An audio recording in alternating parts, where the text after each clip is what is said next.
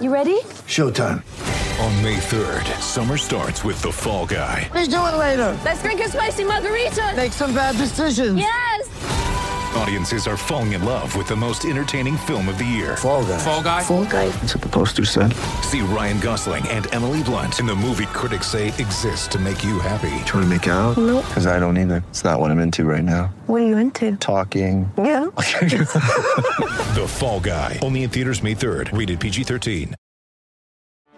Get ready for the greatest roast of all time the Roast of Tom Brady, a Netflix live event happening May 5th. Hosted by Kevin Hart, the seven time world champion gets his cleats held to the fire by famous friends and frenemies on an unforgettable night where everything is fair game. Tune in on May 5th at 5 p.m. Pacific time for the Roast of Tom Brady, live only on Netflix.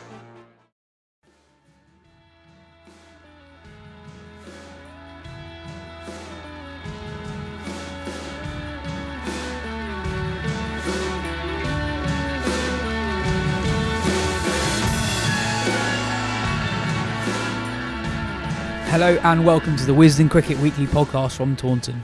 I'm Yas Rana and this evening I'm joined by Wisden's Harry Josephs. On this evening's show, we'll hear an interview with England's newest spinner Matt Parkinson, but before that, Harry and I will talk a bit about what we saw here today at Taunton.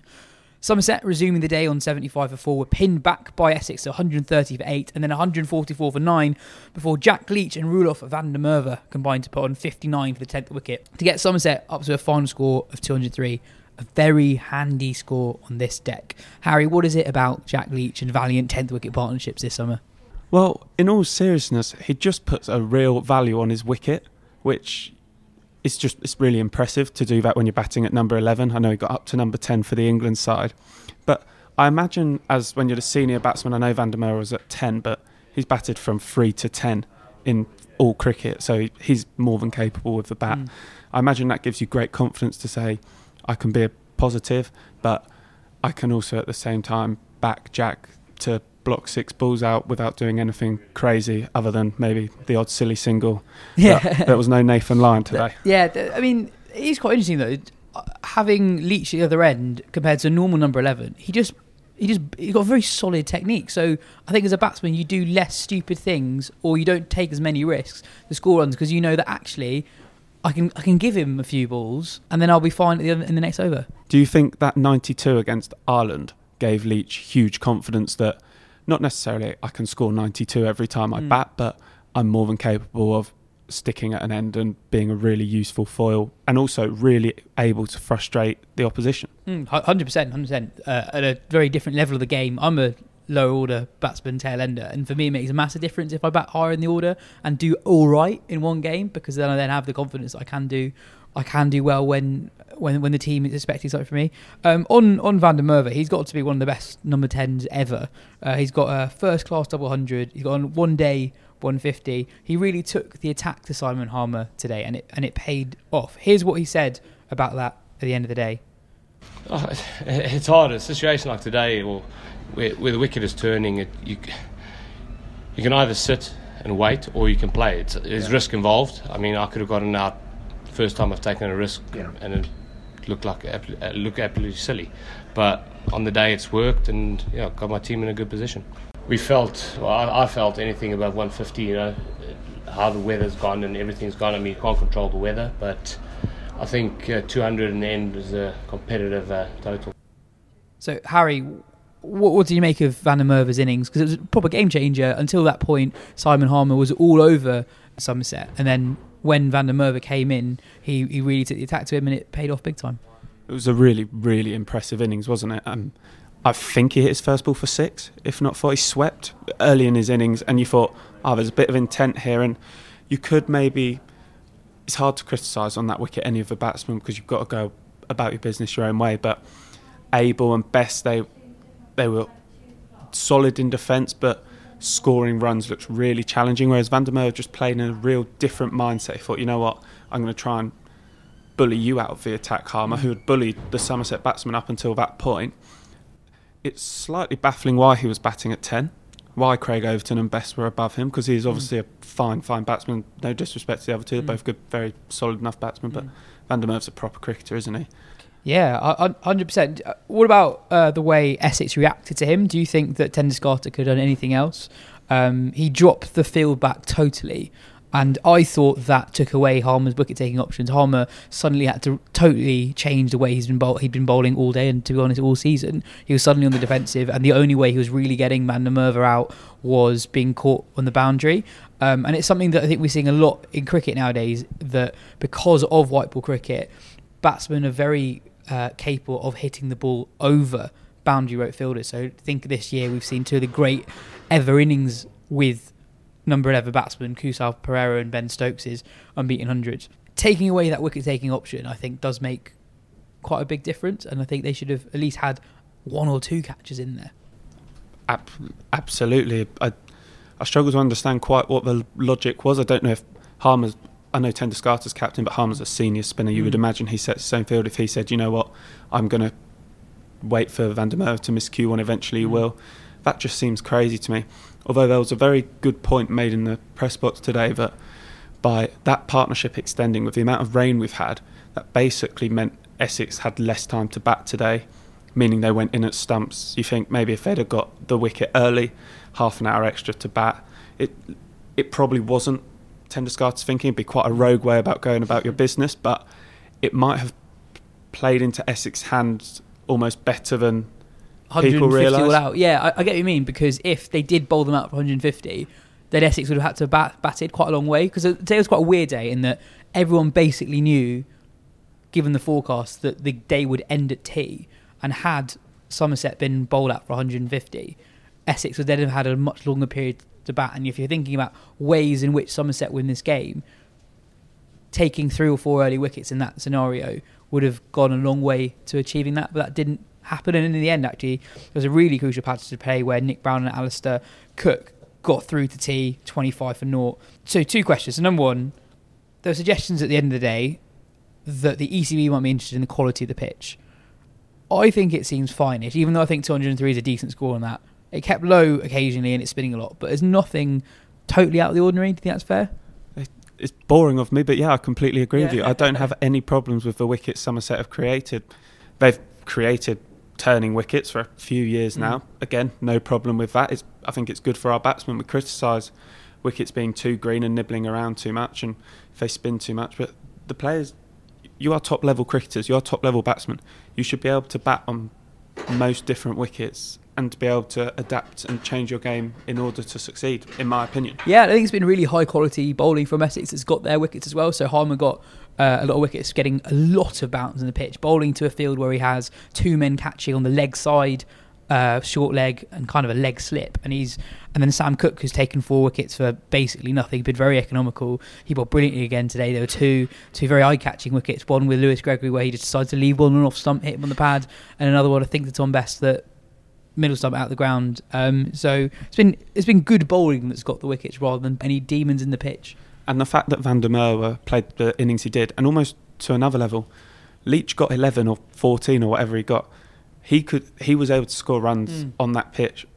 Van der Merwe's innings that's the prime example. Mm. You can score runs if you are positive and you judge your shots perfectly. Mm. So for me, no problems with that pitch at all. And in terms of the game uh, situation here, uh, the, I think the, if we had a, if this was a four day game, the game is set up so well, but it's not a four day game because of the weather we've had and the weather we're likely to have. Uh, I'd say ordinarily the game would be in the balance, but Essex basically need to bat reasonably long once to seal the championship. Two sessions tomorrow, and you some said you take twenty wickets, and you and unless something truly remarkable happens, Essex will pass a follow on score with ease. So is that is that how you how you see it going, or do you or do you think that there's a chance that Jack Leach could can roll through Essex?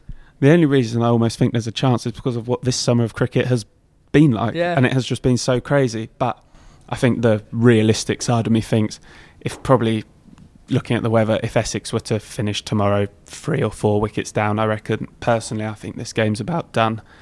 You, but this summer you just never know. You're, you'd be crazy to say that Essex have won the championship just yet. I mean, you? we've seen so many times this summer where in county cricket and in recent seasons where you, you have like 25 plus wickets in a day. You never know that could happen. This is we are nearly in October. you never know. It's true. Um, the Essex media guys were saying today they bowled Kent out for 40, didn't they? That that could then happen to them, or Exactly. they could do it to Somerset and they could win the game. Exactly. Anyway, early in the day, Harry spoke to England newbie Matt Parkinson about his call up in the indoor school, hence the bat sounds in the background. Apologies for that. Includes a great story of how he found out about his call up. Um, Harry, before we we we show the recording of, of your interview with with Matt, your, you talked very well about him yesterday. What's your kind of perception of how he's taken the the, the rise to the, the full England setup? Well, I should probably give a little bit of context. I know Matt reasonably well. I used to work at Leicestershire and know his twin brother Callum incredibly well. It didn't surprise me how Matt was at all. He's a he's a calm, he's relaxed, and he backs himself. He knows he's a really, really good cricketer, and he just took it in his stride. He pro- he's probably frustrated that they haven't played today because he will want Lancs to win that game of cricket. Um, I thought he spoke brilliantly. I thought you could tell that he was absolutely delighted. And just on a side note, I think the little the story about how he felt getting Callum out was a really nice one in Mm. the sense you'd think normally sibling rivalry you always want it, but that was so far Well, from the truth with Matt. He Don't just give too much away. sorry, sorry. well, here is that interview between Harry and Matt. Congratulations. Thank you very much. I, I, I enjoyed listening to your podcast this morning. Very nice.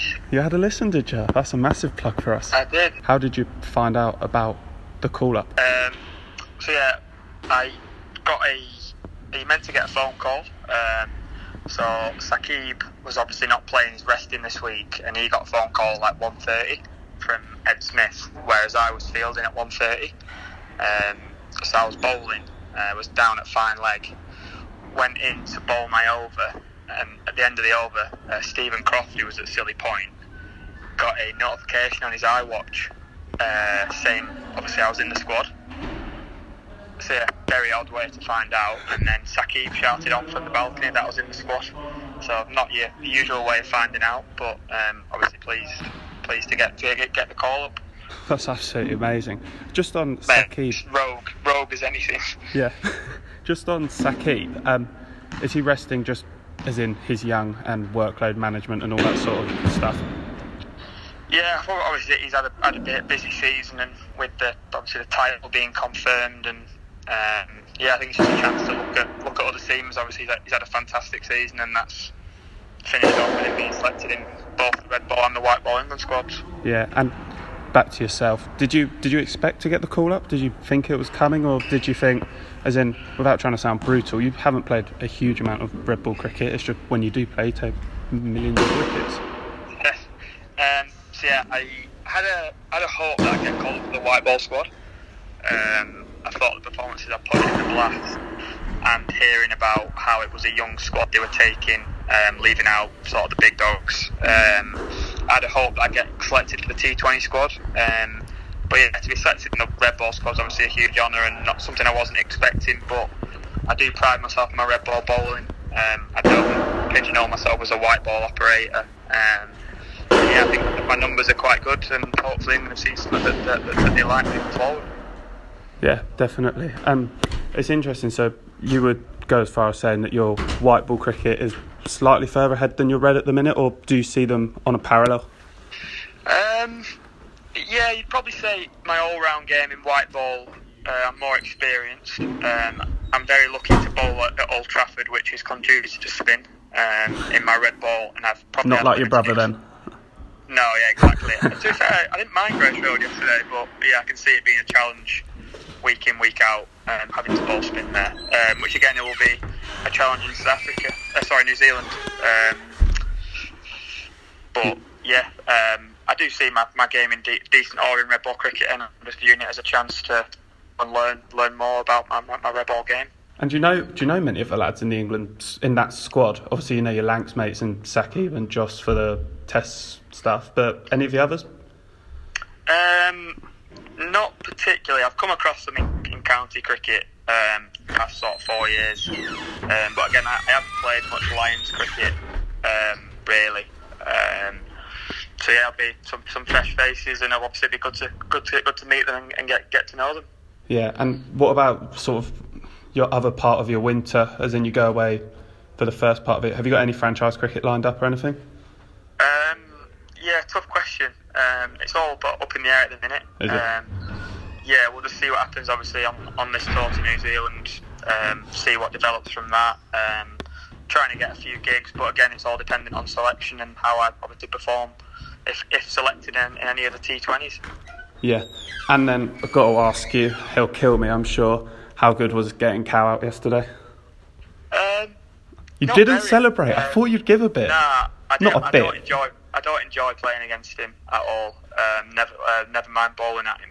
Um, Yeah. He played me very well, actually. I've, I watched pretty much every ball as you can imagine I would have of him. Yeah, he, pla- and he, um, played, he, he played well. To be he fair, played you better than any of the other Leicester batsmen. Yeah, um, yeah. Uh, it's not something I enjoy. Um, I didn't mind it when he got to twenty. I relaxed a bit. Yeah. Um, again, it's, it's lose lose really. Like, I want him to do well, whilst also wanting Lancs to do well. So perfect my- situations like Cal 50, you bowl them out for Yeah. 170 type thing. Yeah, my idea would have been him to get a red red ink and me get me get everyone else out instead. Um, but yeah, it's not obviously being a twin. It's a different relationship to it being your brother. Like I don't think there's that. There is a competitive edge, but not between each other.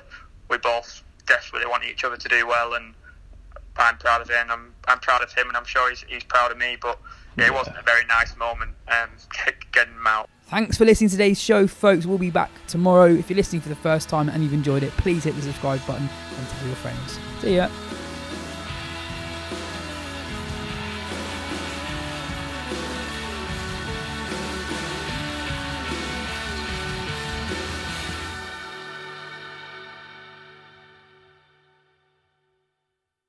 Sports Social Podcast Network.